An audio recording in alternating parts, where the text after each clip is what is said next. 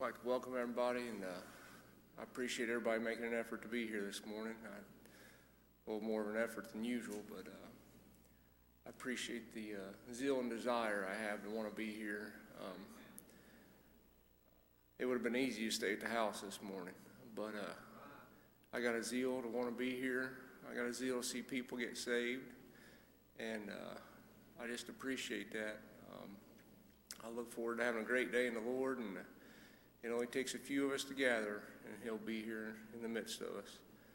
But uh, we appreciate everybody making an effort, and uh, I'm going to ask Brother Jeremy to dismiss us Sunday school.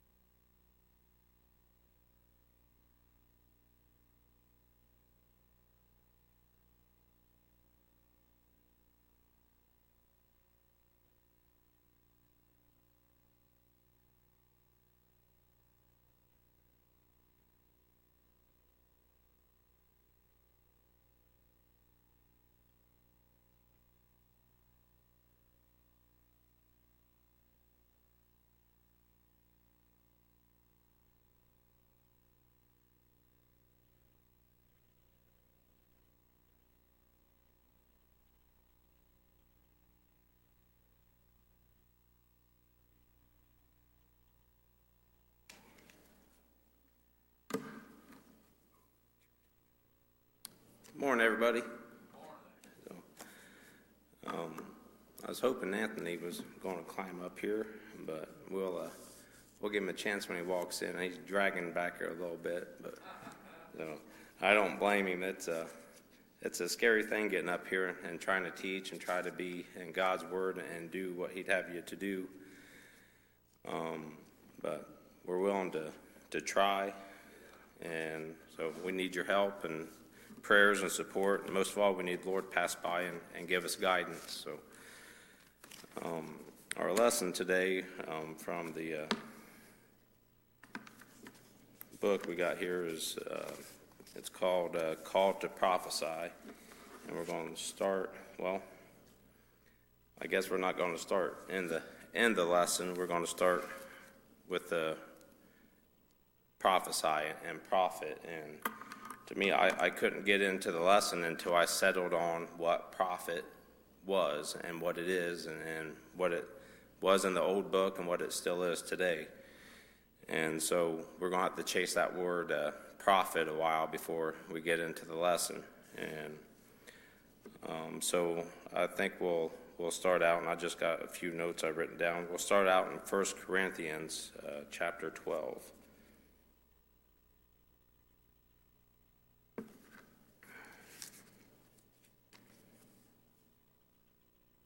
We'll uh, read verse 27 through 31. And this talks about, uh, we'll just read it real quick.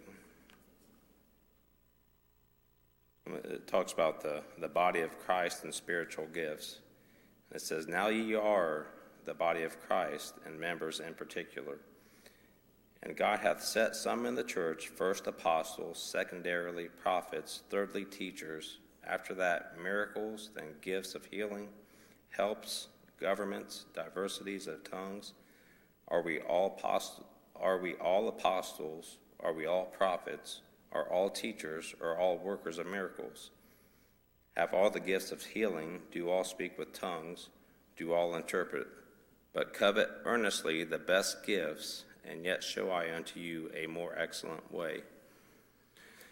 And so they, they mention a few of the, the gifts that, that God gives us, and I won't get into all of them, um, but uh, the, the prophets, and it, it kind of lists them in order. First the apostles, and then after that the, the prophets and teachers, and, and so on down the list.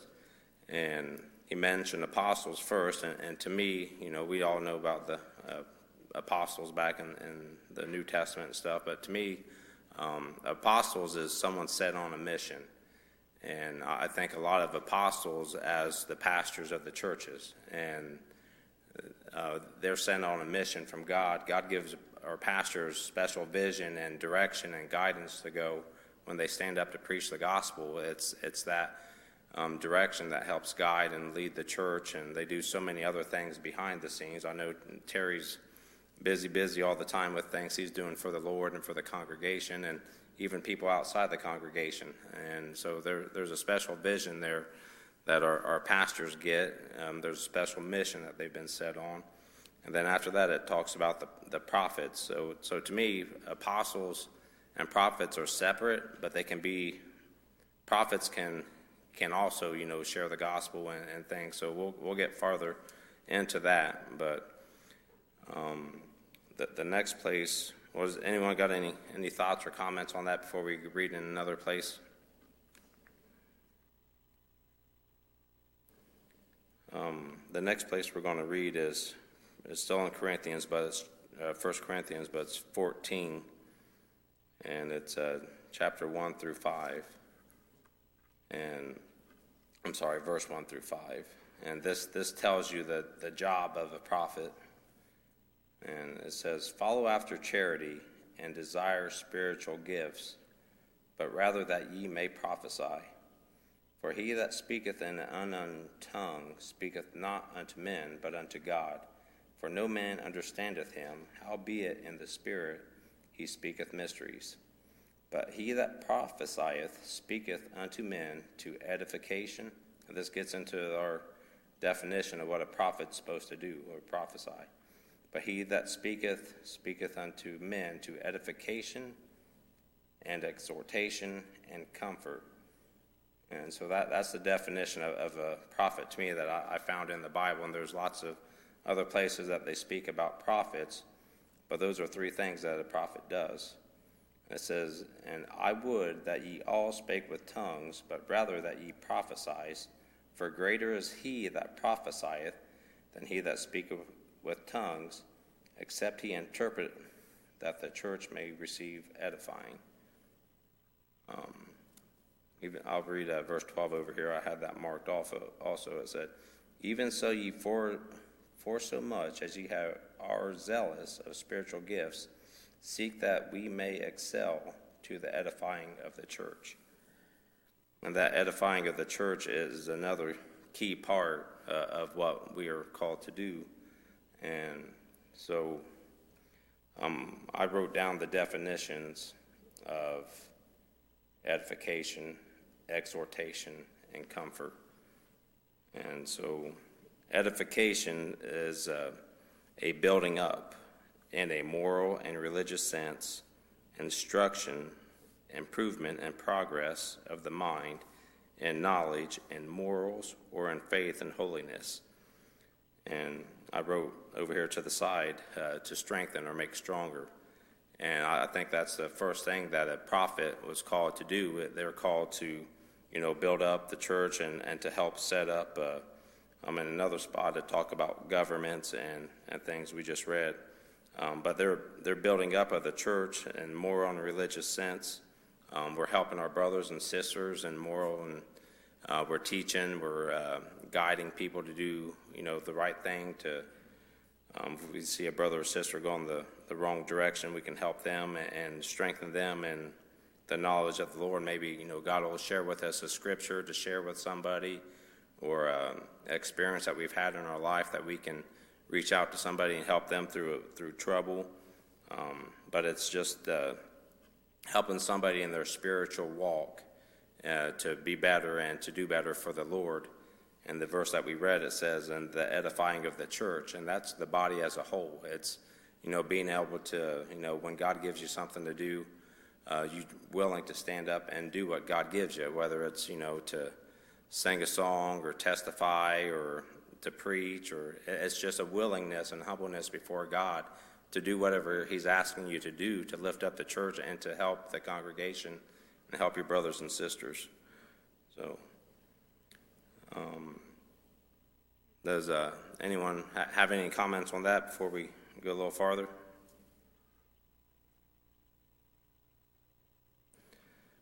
Um, the next one's an exhortation, and I, I like this one a lot. It says the definition of that is to call to one side, to summon, encourage, lift up, ask someone truthfully and anxiously to do something. And if, if that's not the mission of the church, I, I don't know what is. It's to call people to the Lord's side, to you know go out and reach out and beg people to come in. Um, it's to you know talk to our loved ones, talk to the people that we meet. That God opens the door to us, just in our daily lives. It, it's to you know show them that we've got something different. That God's done something in our life that makes us set apart and separate from what the world is. And we, we need to be zealous about calling people to our side, uh, encourage them and lift them up. And, you know, they may, like we talked earlier, they may be going through a hard time. Um, I, I, think uh, one of the biggest outreaches is, is um, when someone has a loved one that passes away, whether you're at their funeral or you're able to comfort them in, in times of trouble. And that comfort goes right along with this, too. They all three mesh really nice together, but it, it's the ability just to reach out and to do what God bids us to do. And so um, we'll just go ahead and read comfort. It says, Comfort to give strength and hope to ease the grief or trouble. And like I said, that goes hand in hand with uh, edification and exhortation. It's that reaching out to people and being willing to uh, be in this place that God have you to be, that you can be that light, that you can be that hope, that you can point them in the direction, you know, of where their help is truly at. You know, we can say lots of good words and we can, you know, try to comfort people. It's one of the hardest things I've ever found to do is to comfort somebody when they're in trouble. Um, but when we lay ourselves aside and let the God let God work through us, let the Holy Spirit move through us, it gets a lot easier um, but we can really only point them to God, and then they can, you know, find that true peace and that true happiness and that true fulfillment and that real comfort. You know, the Holy Ghost, the, the real comforter, to them, and then they can know for themselves. So, um, so th- those are all the kind of the jobs that a prophet has, and, and I see that in people throughout the entire church. I see it, you know, um, from the people that were way up in years to the really young, to the men, to the women, to the little girls, to the little boys. You can see people being a light and an outreach and an extension of the church's arms, and it really an example to how we should live our lives and how we ought to behave and the priorities that we should have in life. So I know a lot of times in the Old Testament, the prophets, they did a lot of the same things, and uh, sometimes they would have um, visions and foresee the future. Many, many, many times it was about the coming of Jesus and, and you know, foretelling um, about the day that Jesus would come, um, the struggles that he would go through, and the ultimate sacrifice he would give, and for to give us all the ability to, to be saved. So there, there's a there's a lot of things that the prophet does. Um, it's not uh, so much. You know, when when you hear the word prophet, you think about you know people telling the future and seeing things afar off or, or seeing um, things. Um, I, I, like to think about the prophet as um, in the Old Testament they they fulfilled all these other things that that I just talked about with the edification, the exhortation, and comfort.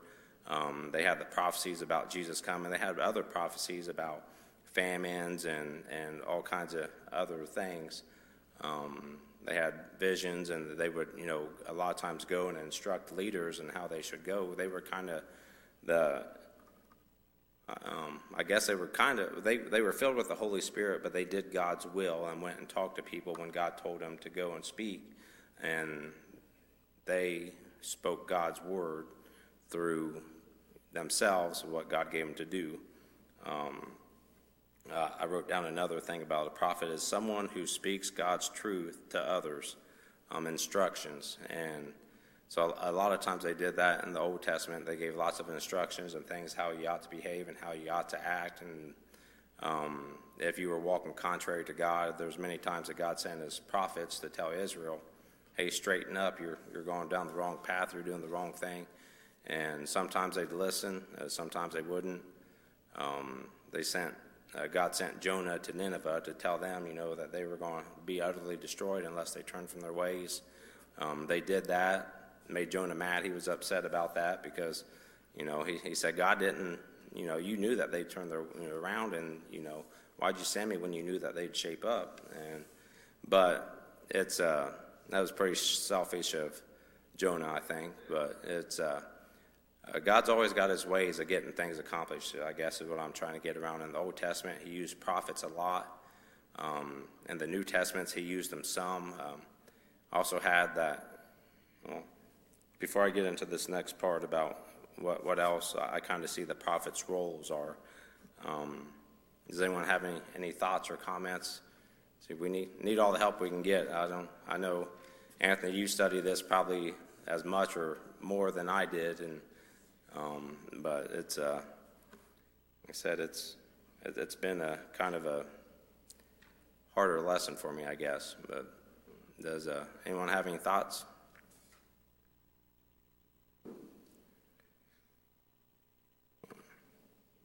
All right. Well, the the next place that I, I started thinking about prophets as, and I talked about this a little earlier with the prophets, and you know they were filling you know the spots and the places that God them to do, and, and talk to the leaders. Uh, a lot of times that pointed, you know, the prophecies pointed towards Christ. Uh, there are prophets in the Old Testament, and their prophecies really pointed back to Christ or about His second coming, and you know, coming back and taking us all all to glory. Excuse me. But another spot that I saw that the prophets did was um, they filled the gaps. And um, so I'd, I'd, like to get into talking about filling gaps. Um, the next place we'll read is over in Ezekiel chapter 13.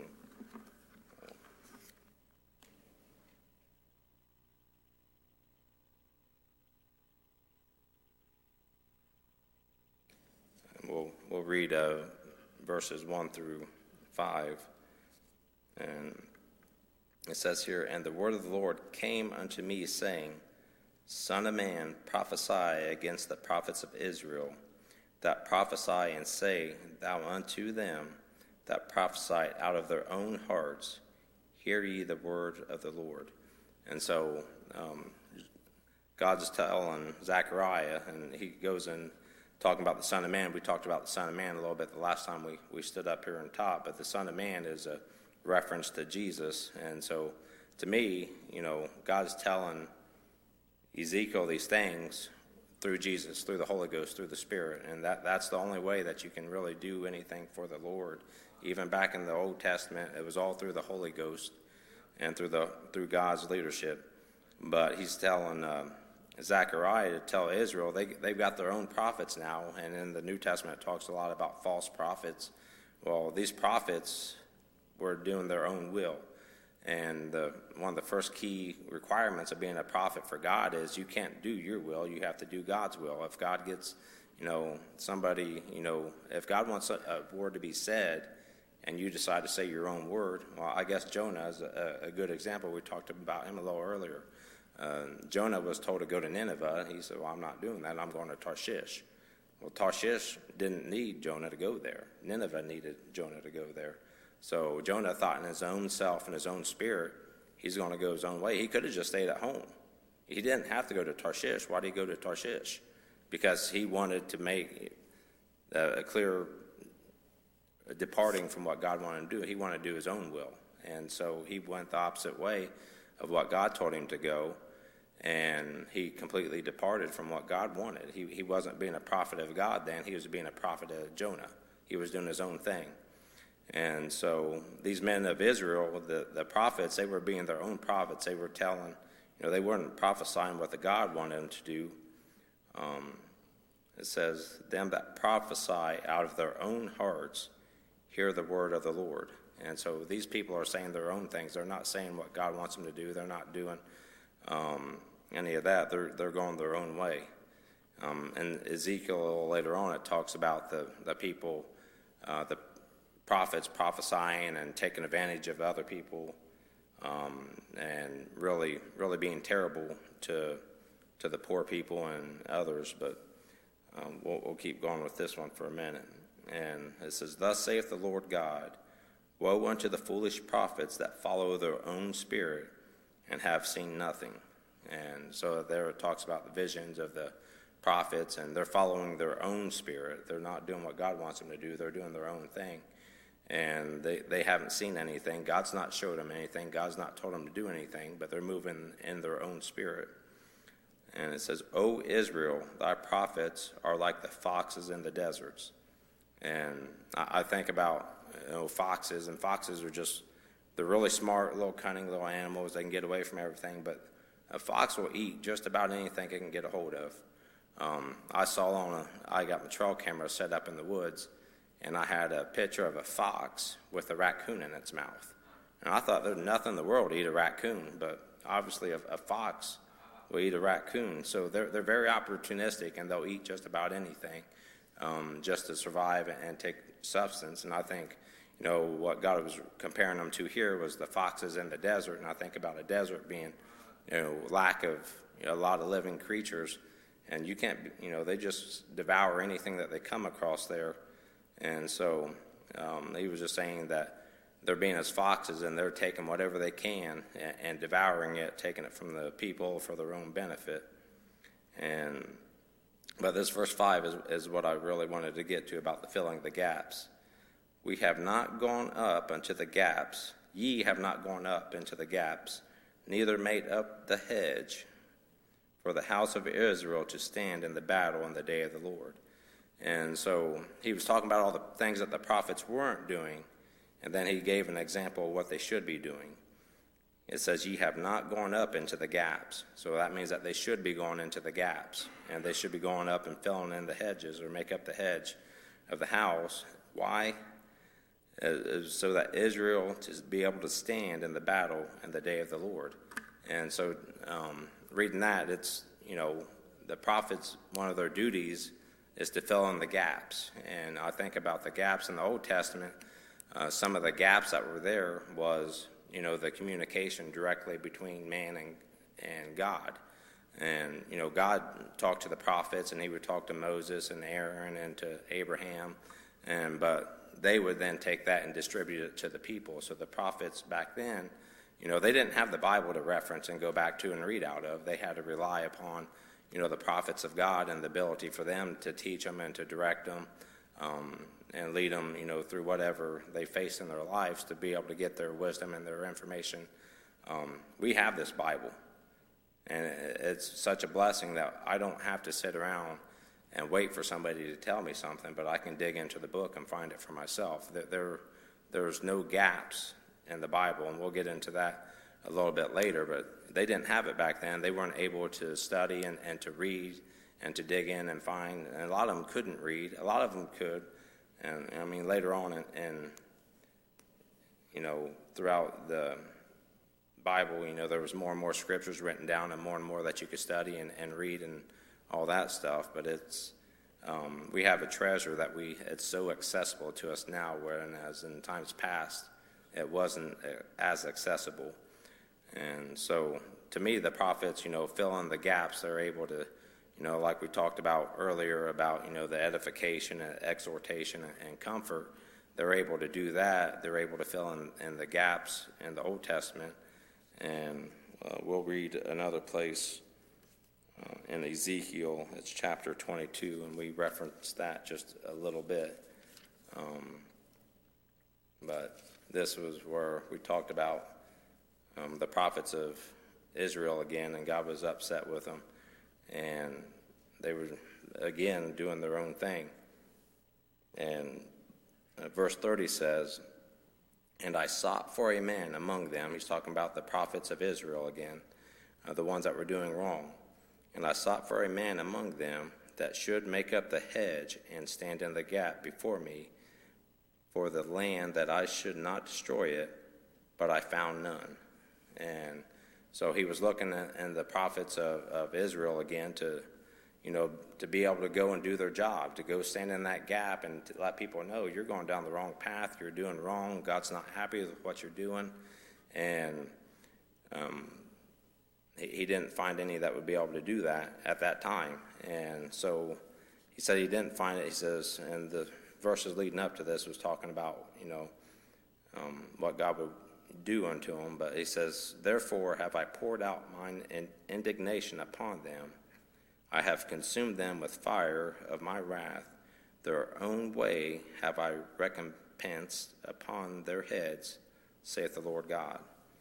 And, you know, I, I know for me, um, a, a, lot of times in my life, God's told me or showed me or told me things that I shouldn't be doing or things that I should be doing. Um, if I turn my back and go my own way, whatever punishment I get's mine. And, you know, that's what happened unto these people. You know, God's always looking for a way for people to have a way out. That's why He sent Jesus to die for us. Um, he wants us to be able to reconcile with Him, to, to do His will, um, to search Him out, and to turn away from our own ways. And um, I'm thankful when I was a little boy, I did turn to the Lord. He saved my soul, and I've been saved ever since. But there's been times in my life um, where I've went my own way, where I've done my own thing, and God's had to get my attention. And sometimes, you know, and he talks about, you know, uh, bringing the fire upon him. Sometimes the Lord's brought fire down upon me. Um, he, he's tore my house up. You know, he, he's let me know um, the way that I walk, the things that I do, were not the, what he wanted me to do, and he got my attention. And it talks about, you know, the God says I chastise those who I love. Uh, I am so thankful for the chastisement of God. I'm thankful that He gets my attention um, when I'm walking contrary to Him, uh, when I don't have my focus where it needs to be. He'll, he'll let me know, and I'm glad i have gotten a lot better at listening earlier as far as to later. Um, Terry talks a lot about when he gets up preaches about you know being in a spot before where you know God really shook him, got his attention, let him know he was doing wrong. Um, he doesn't have to shake Terry as deeply as he did before. Sometimes now it's just a little nudge in the right direction, you know. And, and that's how we should all strive to get is just, you know, he shouldn't have to tear us down every time we do something wrong to get our attention, but it should just be a little nudge and say, hey, you're, you know, just move you over back over the side a little bit, get where you need to go. And so, uh, to me, that's you know, a, a, lot of that is also uh, a prophet's job. It, it's to, you know, help recognizing our younger Christians and our brothers and sisters when they start to move a little bit in the wrong direction to help guide them back into the, the right way to go. And so, like I said, in that, the prophet's job was to stand up and fill in the gaps, to, to stand where there was a hole in the wall, to stand where there was a hole in the hedge, and so that we can continue on fighting um, the battle for the Lord, it says uh, back in verse 5, it says, Stand in the battle in the day of the Lord. And I think about the day of the Lord to me, it's not just Sunday, but Sunday we call the Lord's Day. And that's the day where we set aside to go to church, to worship God, to, you know, try to, you know, concentrate on the things that He has for us and not surround ourselves with a bunch of worldly things. Um, and so we need to be able to be to stand up in that gap and uh, on the Lord's Day and be able to testify, to sing, to preach, to move in the Spirit of God in that Holy Spirit that we can see our people come and be saved and or to rededicate their lives to get that little nudge back to where they should be serving the Lord. And so I've, I've talked for a long time. Does uh, anyone have any, any thoughts or anything?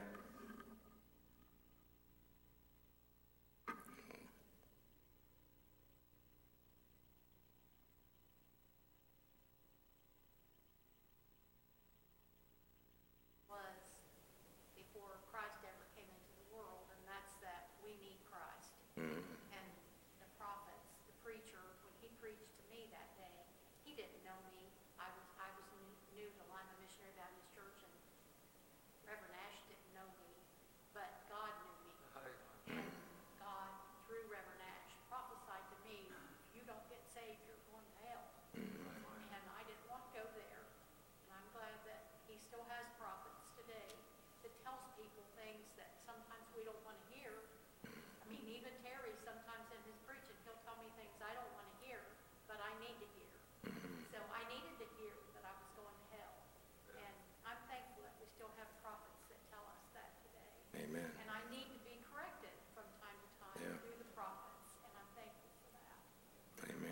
appreciate that. Anyone else have a have a thought?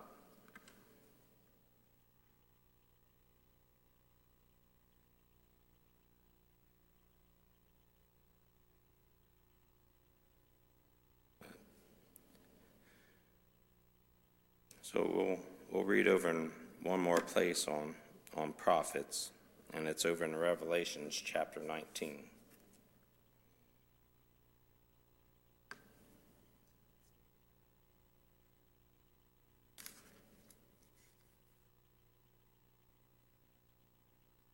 It's uh,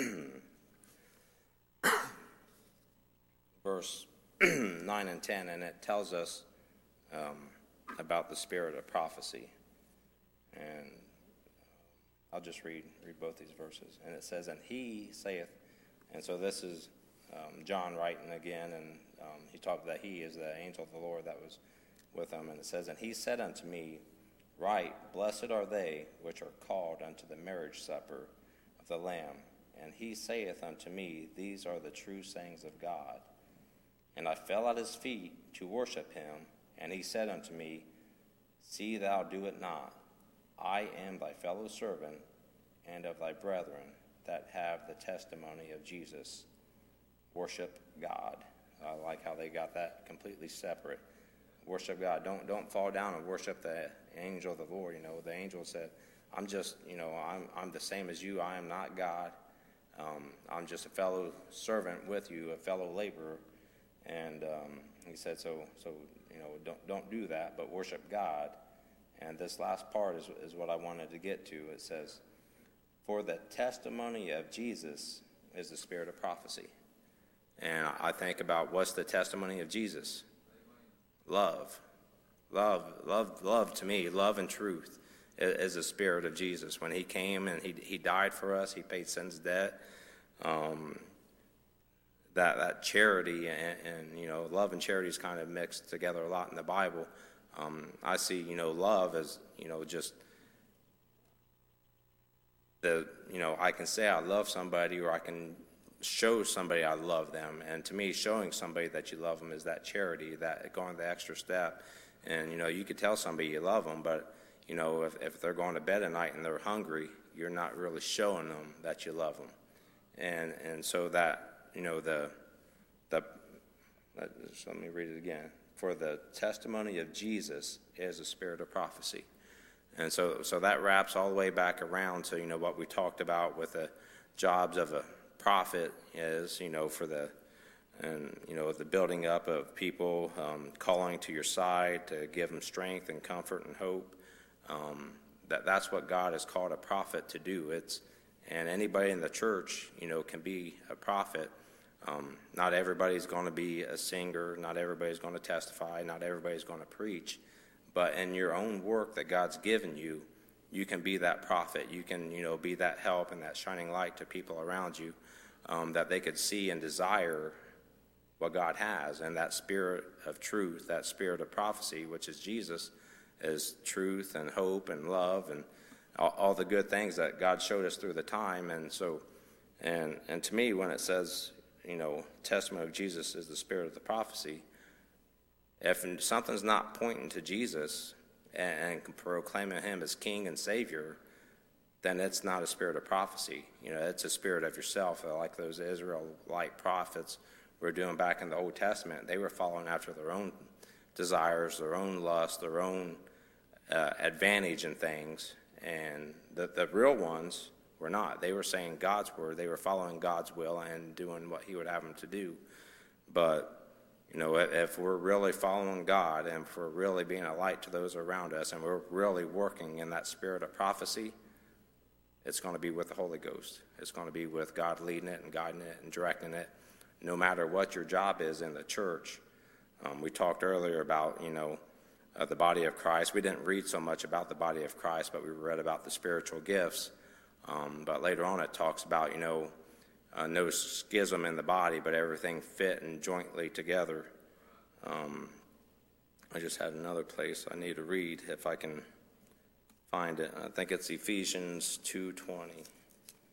Oh. About that spirit seen people get up in the altar that just got saved. and They'd say something like, uh, I'm saved, I can go to heaven now. Mm-hmm. And, uh, that fits right in with that uh, testimony of Jesus. That's spirit of prophecy. Right. And like you said, it has to be in the Holy Ghost. When they testify that in spirit, you got a witness of it. You know that that's a true statement, and that's really going to happen. Mm-hmm. And so, well, I like that.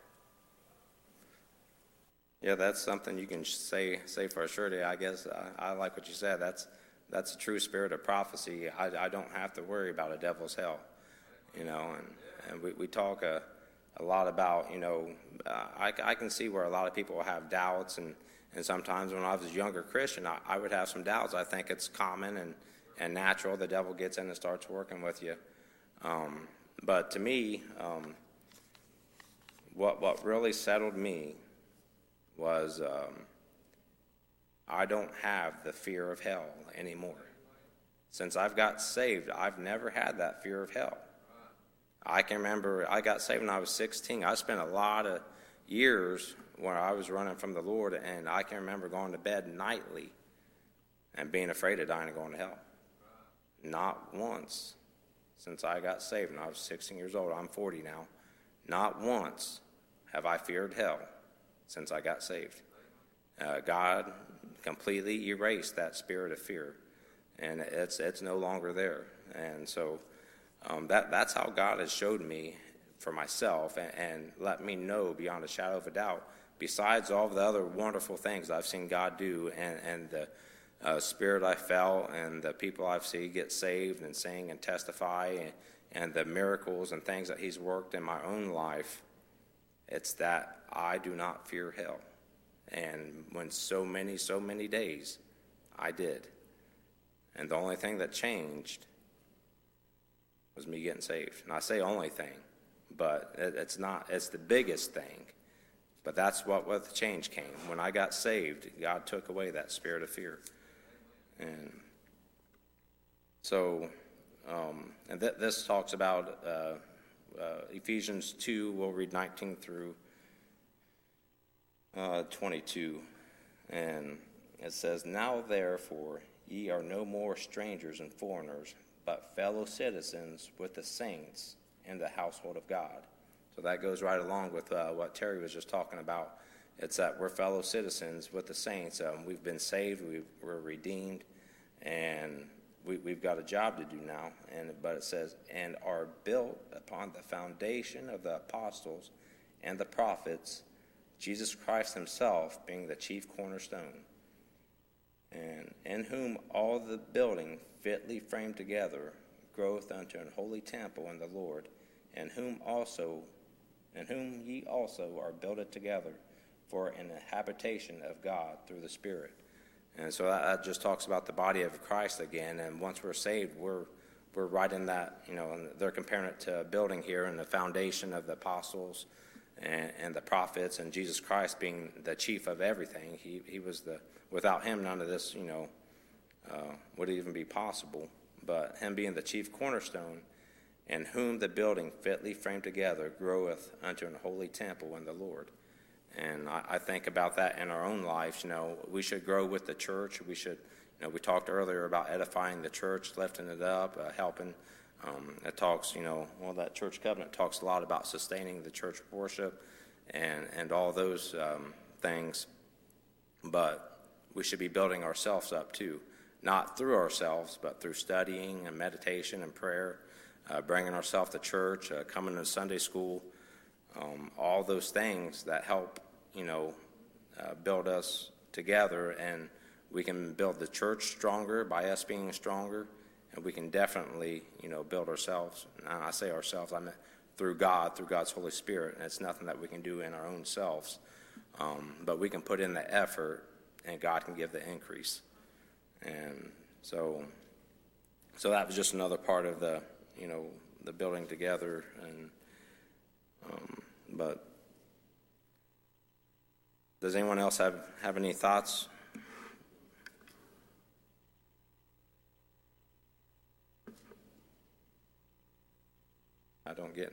Big Hurry. I like I like people join in and talk and and all that stuff. I know I get rambling and talk a lot, but if anyone's got anything to say, just pipe in. I, it doesn't bother me a bit. It actually helps me really. So. Um, so, but so I, I've gone back to filling in the gaps. Um, I, I, think about the prophets in the Old Testament that were filling in the gaps. And I thought, well, how does that a- apply to the New Testament? How do we fill in the gaps in the New Testament? And, and I thought, you know, God said, well, you get to fill in a gap today. Uh, Carl's not here. This is Carl's uh, Sunday school class. I say Carl's, but he's, he's, he's taught it for years. Um, I figure after Carl, it's probably Blaine's. And then, you know, we fill in by, by the short straw after that, don't we, Anthony? but but it, it's it, God's got His people to fill in the gaps, and um, not always, you know, we've all seen, you know, the saints that have influenced our lives in the past go on and be with the Lord, and someone's got to stand up and fill in the gaps. Um, Terry stood up and filled in gaps. Um, one of these days, someone's going to have to stand up and fill in the gap that Terry leaves behind. Be a big gap, but he said it'd be another 40 or 50 years before he passes away the other day in preaching. So we won't we won't have to worry about that for a long time. But um, we all have to be willing to stand up and fill in the gaps, um, whether it's to get up to sing, to testify, uh, teach Sunday school, um, be a light to those around us, uh, be a prayer warrior for our family and our friends. Whatever that gap is, God's called us to fill it in. Um, in the Old Testament, you know, the prophets filled the gaps and they served the word of the, or, you know, gave God's word to people. Since then, you know, we've had um, the Holy Ghost made accessible to everybody. Everybody can, you know, walk in that, and and God's uh, delivered all that to us, and we can kind of, you know, we definitely have the gift of the Bible. We can get in and study and read, and to find our place in that. I don't, I don't think I'm going to make it to the lesson at all today. I just glanced at the clock. Um, but the, uh, we all have our gaps that we're supposed to fill in. We all have our places that, you know, when someone can't make it to church or someone can't, you know, do whatever, you know, fill, fill in the spot, the gap, fill in whatever that might be. God's got people to step up and do that if they're willing to serve and to follow after what God has for them. So there, there's no gaps in God. And um, I was thinking about the Bible, and there's no gaps in the Bible either. And it's all, um, that's one of our um, uh, articles of faith. I, I, just want to read it real quick. And um, I, I think it's key to what we're able to uh, do for the Lord, but it says of the scriptures, it says, We believe that the Holy Bible was written by men divinely inspired and is a perfect treasure of heavenly instruction, that it has God for its author, salvation for its end, and truth without any mixture or error for its matter, that it reveals the principles by which God will judge us, and therefore is and shall remain to the end of the world, the true center of Christian union and the supreme standard by which all human conducts, creeds, and opinions should be tried. And so, you know, in, in, the Old Testament, they didn't have the Bible. They, they weren't able to, you know, get in and read for themselves and find what, you know, God said about a certain matter. And we're so lucky that we have that nowadays where we can get in and we can read, we can study, we can find what God wants us, you know, if we got a question, we can find it in the Bible. We can find out, you know, our guidance and our instruction through that. And so I'm, I'm thankful that there's no gaps in the modern church, that God's got his people all in line. And if we're willing and humble before God, we're able to stand up in the spots and, and fill the gaps. And that if we use the Bible in the way that it's intended for us, um, there's no gaps in that. We'll find all the instruction that we need right there with um, searching out the scripture. um, so, does anyone else have, have any thoughts or anything?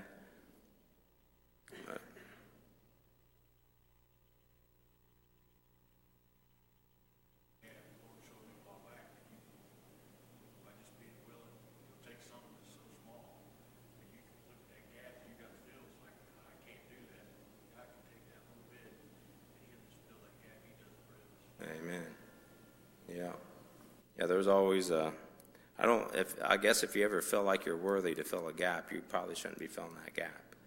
Um, but if you go with meekness of spirit and lowliness and, and knowing that, you know, I, one part in the Bible talks about God knows our frame. He, he knows what we're made of. I, I know what I'm made of too. And I, I probably got more bad than good as far as in this outward, outward man. Um, but when we can come and, you know, seek after God's will and humble ourselves, and like Neil said, just take that little bit of our willingness and our obedience to do what God wants us to do, God can fill that gap. God, God can expand us and, and help us to um, be able to do the things that we didn't know that we'd be able to do. And He'll be able to uh, edify the church through that. And that's probably about all we got time for. I see people starting to come in. Uh, I'm sorry I didn't get to the lesson, um, but uh, I, I got to as far as I could get with what the Lord gave me. So, all right. Thanks everybody for your prayers.